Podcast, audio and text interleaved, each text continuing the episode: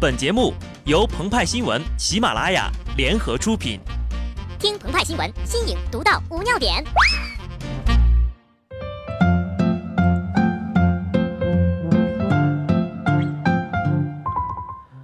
Hello，听众朋友们，大家好，这里是有趣的。不得不说，我是极致的小布。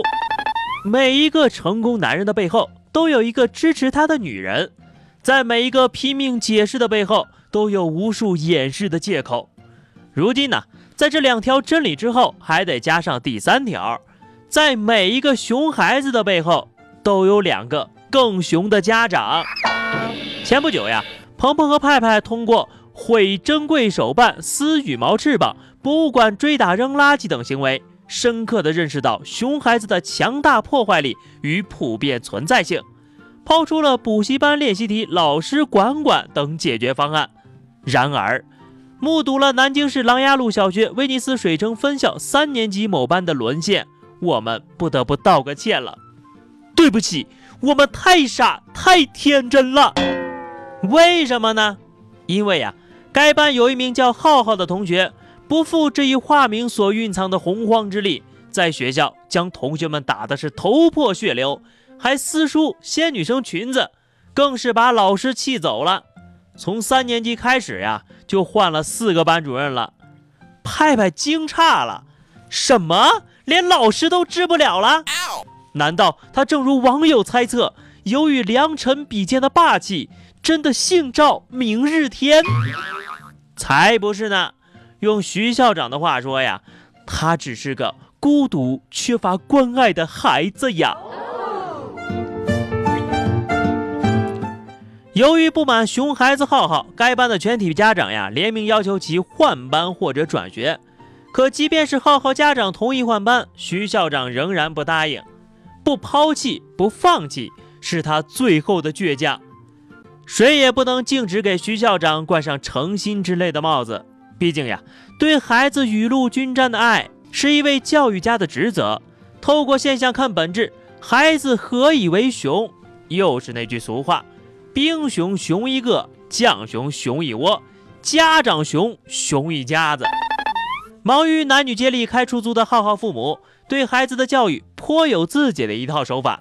属于八零后、九零后的鸡毛掸子打屁股的经典画面，早已经过时了。掐住浩浩的脖子，把孩子掐得快断了劲儿，是他们最新执行的窒息惩罚。只怪鹏鹏和派派孤陋寡闻呐！难道？这就是传说中心理学上的厌恶疗法。而后恍然大悟，为什么孩子在班上大闹还会喊出“杀了你”之类的话？原来呀，都是家长整天做出的优秀示范呐。导致徐校长的关爱计划几无成效、搁浅至今的原因，或许正是如此。谁让咱们人类从猴子进化过来，跟着父母学几个大字儿，在基因里就被定得死死的呢？然而。多活二十几年的家长跟孩子相比，谁更熊还真不一定呢。比如呀，某网友的说法，很多年以前有一个词儿叫网瘾，是大人们心目中洪水猛兽一样的东西。青少年如果有，是要被关起来强行电击治疗的。后来有了智能手机，大家都患上了网瘾，就再没人提治疗的事儿了。鹏鹏听完之后呀，非常的赞同。对对对。自从玩上了朋友圈，现在呀，在家里都是我在饭桌上教育爸妈别玩手机，专心吃饭了。家长怎么做才能不熊呢？每一个家，每一位孩子都各不相同。若非要概括出点啥来，似乎呀，能从作为足球球员、衣食父母的球迷那儿找到点答案。哎，没说某国足啊。大多数的情况下，某国足踢球还不如跳舞呢。冰岛国足与球迷可谓近期衣食父母的典范了。虽然冰岛队水平一般，但是百分之七点五的国民会长期去现场观看比赛。这叫孩子，只要你做喜欢的事，爹妈都支持。征战欧洲杯，即便之前与这些豪强的战绩很糟糕，仍有近十分之一的国民前来观看。这叫不管怎么样。孩子只要努力了，就是最棒的。冰岛队超水平发挥战平了葡萄牙，被射二十五脚，仅进一球，叫做经过努力奋斗，不辜负爹妈的期待。反例，自然就是害俄罗斯国足被罚款，还差点被逐出欧洲杯的俄罗斯球迷了。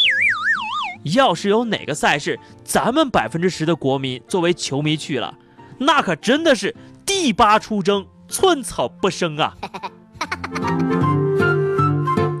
说回到熊父母，原本以为啊，浩浩的父母已经是其中的佼佼者了，万万没想到，跟某些极品父母比起来，在熊的境界上，连他们也不过尔尔。近日，一对湖南的夫妻戴某与邓某和湖北的一对夫妻，都是因为吵架啊，前一对的丈夫和后一对的妻子，分别将尚在襁褓中的孩子摔至半死，甚至当场死亡。回到开头。怎么让熊孩子不熊？解决方法呀，还是一句老话：擒贼先擒王，治熊先家长。好的，那么以上就是本期节目的全部内容了。更多新鲜资讯，敬请关注喜马拉雅澎湃新闻。下期节目我们再见吧，拜拜。